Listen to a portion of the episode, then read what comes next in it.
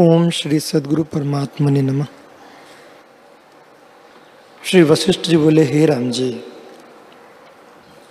अज्ञान की सप्त भूमिका है और ज्ञान की सप्त भूमिका है और उनके अंतर्गत और बहुत अवस्था हैं कि उनकी कुछ संख्या नहीं, परंतु वे सब इन्हीं सप्त के अंतर्गत हैं।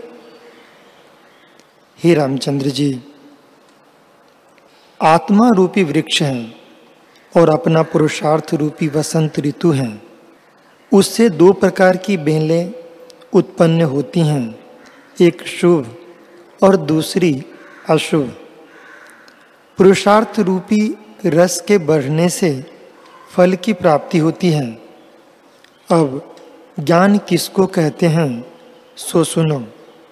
शुद्ध चिन्मात्र में चैत्य दृश्य फूरने से रहित होकर स्थित होने का नाम ज्ञान है और शुद्ध चिन्मात्र अद्वैत में अहम संवेदना उठती है, सो स्वरूप से गिरना है, वही अज्ञान दशा है।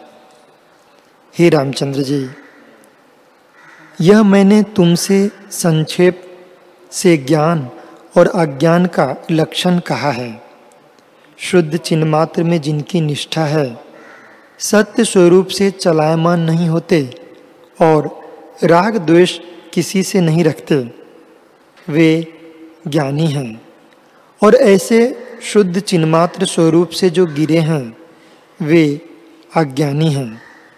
और जो जगत के पदार्थों में मग्न हैं, वे अज्ञानी हैं। इससे परम मोह और कोई नहीं, यही परम मोह है। स्वरूप स्थित इसका नाम है कि एक अर्थ को त्याग के, जो संबित और अर्थ को प्राप्त होता है। जागृत को त्याग कर सुषुप्ति प्राप्त होती है और मध्य में जो निर्मल सत्ता है, उसमें स्थित होना स्वरूप स्थिति कहती है। हे रामचंद्र जी भले प्रकार सर्व संकल्प जिसके शांत हुए हैं और जो शिला के अंतर्गत शून्य हैं, वह स्वरूप स्थिति है। अहम, तुम आदि फूरने से और भेद विकार और जड़ से रहित अचैत्य चिन्ह मात्र हैं, सो आत्म स्वरूप कहता है। उस तत्व में फिरकर जो जीवों की अवस्था हुई है वह सुनो। हे रामचंद्र जी, बीज जागृत, महाजागृत, जागृत स्वप्न स्वप्न स्वप्न जागृत और सुषुप्ति, ये सात प्रकार की मोह की अवस्था है।